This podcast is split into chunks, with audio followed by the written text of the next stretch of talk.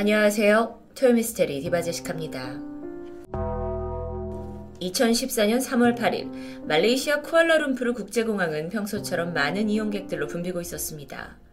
덩달아 항공사 직원들 역시 이륙을 준비하면서 바쁘게 움직였죠. 특히나 말레이시아 항공 370편은 쿠알라룸푸르 공항을 출발해서 중국 베이징에 도착하는 약 6시간의 비행이 예정되어 있었는데요. 자정을 넘긴 오전 12시 41분. 이 비행기는 227명 승객 그리고 12명의 승무원을 싣고 베이징을 향해 안전하게 이륙하는 데 성공합니다. 승객 중엔 중국인이 153명으로 가장 많았고요. 이어서 말레이시아 사람, 인도네시아, 호주까지 총 14개 국가의 승객들이 탑승하고 있었습니다. 그렇게 30분 정도가 흐른 오전 1시 7분. 자동 교신 시스템에 이 항공기의 위치가 보고됐어요. 당시 370편은 11,000m 상공에서 항로를 따라 순항 중이었죠. 그리고 그로부터 12분이 지난 오전 1시 19분에 비행기는 베트남 상공에 진입합니다. 이때 쿠알라룸푸의 관제사가 기장에게 교신을 보내는데요. 호치민 120.9로 연결해라. 이건 그러니까 호치민 관제소와 동일한 주파수로 변경하라는 메시지였습니다. 그리고 부기장의 짧게 대답이 들려왔죠. Good 말레이시아 370. 그리고 잠시 후 이번엔 호치민 관제탑에서 예정대로 교신을 보냈지만 어쩐 일인지 370 편에서는 아무런 대답도 돌아오지 않았습니다. 그리고부터 2분이 지난 1시 21분 보조 감시 레이더가 포착을 해봤더니 MH370 이 항공기가 예정된 항로를 벗어나더니 서쪽으로 급선회하고 있었죠. 심지어 기록상으로 이 항공기가 허용 비행 고도를 웃도는 4만 5천 피트까지 쭉 상승했다가 반대로 허용 한도 이하인 2만 3천 피트까지 급강하하는 이상 비행을 보입니다. 근데 여기서 문제가 뭐냐면 이런 현상을 말레이시아, 베트남 관제소 이 둘 다 모두 즉각 알아차리지 못했다는 겁니다.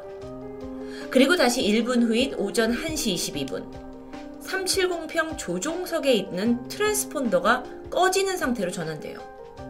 트랜스폰더란 건 이 항공기 위치가 어딘지, 방향은 어디로, 어디로 하고 있는지, 스피드는 어느 정도인지 이런 정보를 관제탑에 자동으로 전송하는 기계입니다. 이게 누가 의도적으로 끈 건지, 아니면 전력이 차단되면서 자동으로 꺼진 건지는 확인할 길이 없었죠.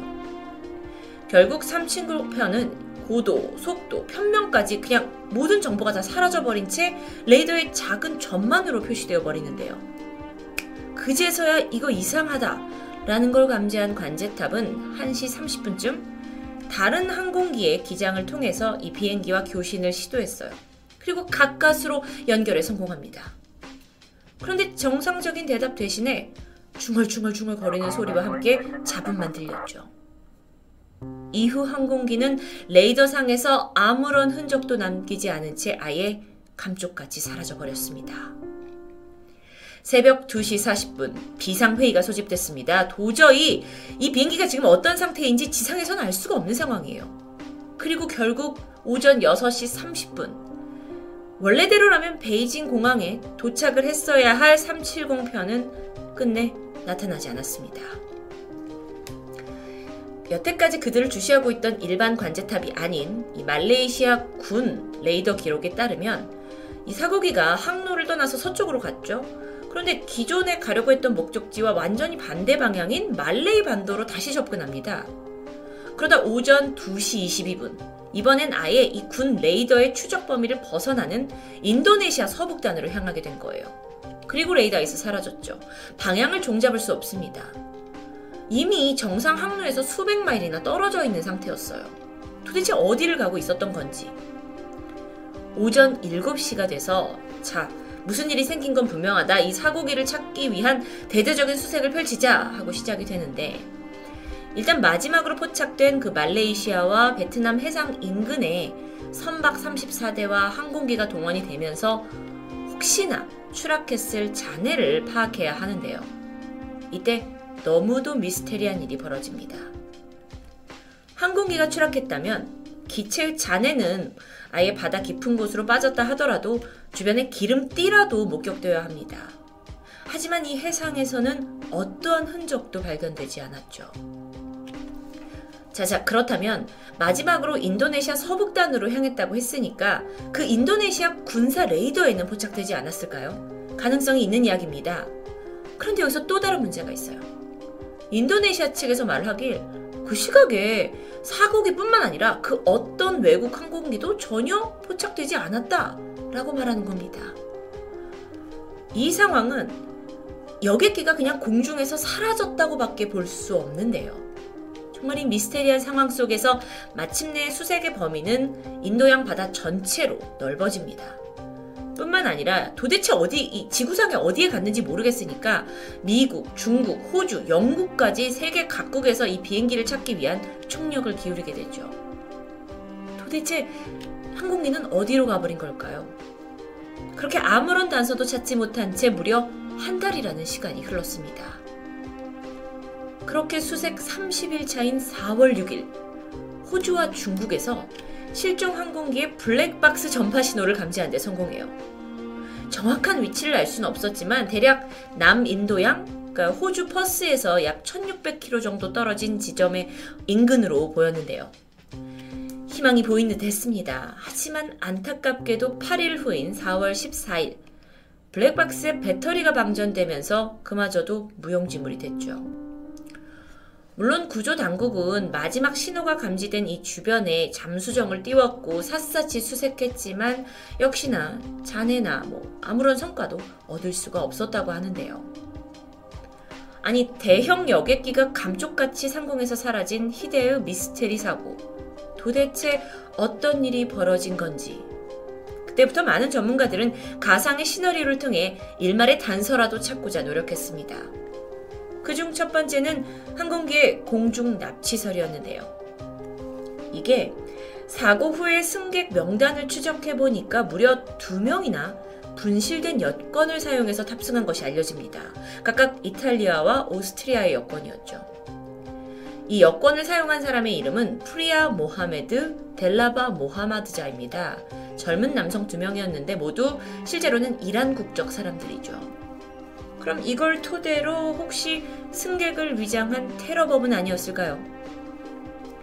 이 말레이시아 어, 항공기 사건에는 미국 정보기관도 투입이 되는데 그들이 수사를 해본 결과 이 두 젊은 청년은 독일로 미립국을 하려는 사람들이었을 뿐 테러 조직과는 관련이 없다라고 판명됩니다.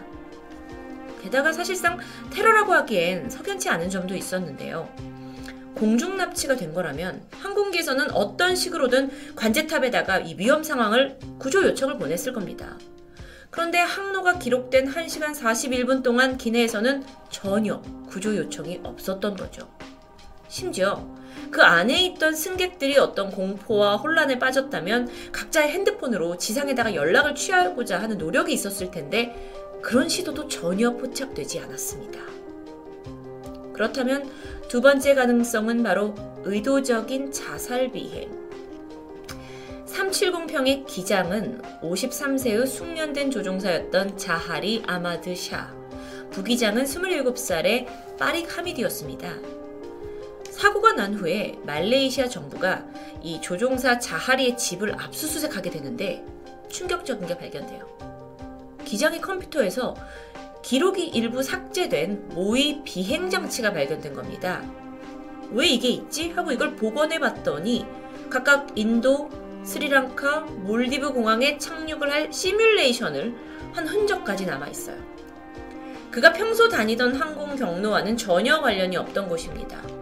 게다가 그는 평소에 아내와도 심한 불화를 겪고 있었고 그로 인해 정신질환 치료를 받은 사실도 드러나요. 이 사건이 점점 기장이 의도적인 자살 비행을 한 게 아니냐라고 퍼즐이 맞춰지는 듯 했는데요. 그런데 문제가 있습니다. 사실 사건 당일 이 자하리는 예정된 비행 스케줄이 없었습니다. 갑자기 스케줄이 변동되면서 이 이륙 몇 시간 전에야 이 370편을 배정받았던 거죠. 그렇다면 불과 몇 시간 만에 이런 대대적인 자살 비행을 계획하고 바로 실행에 옮기는 게 가능한지 의문이 드는 부분입니다. 기장의 아들 또한 아버지가 스트레스를 받은 건 맞지만 이 정도의 사건을 일으킬 만큼은 아니었다라고 강하게 부정했는데요.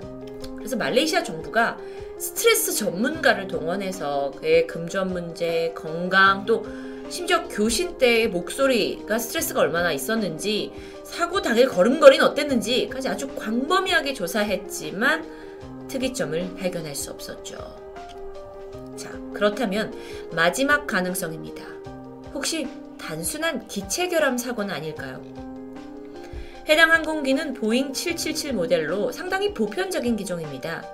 이륙 직전까지 관리가 꽤 잘 되어 있었고요. 기술적인 결함도 찾아볼 수 없었죠. 실종 그 당시에만 해도 7시간 정도를 더 비행할 수 있을 만큼의 연료도 충분히 답재되어 있었습니다. 그러니까 갑작스럽게 기체 결함이다? 이건 쉽게 설명되지 않는 듯한데요. 전대 미국의 사건에 곤란함에 빠진 건 말레이시아 정부였습니다. 그러다 보니까 해결은 해야 되잖아요. 전 세계에서 보는 눈이 많으니까. 끝끝내 그들은 주술사를 동원하기에 이르렀고요. 이 부분은 정말 훗날까지 꽤 논란이 됐죠. 그 주술사가 사실 말레이시아 고위 관료층과 부유층 사이에서 꽤나 유명한 사람이었다고 합니다.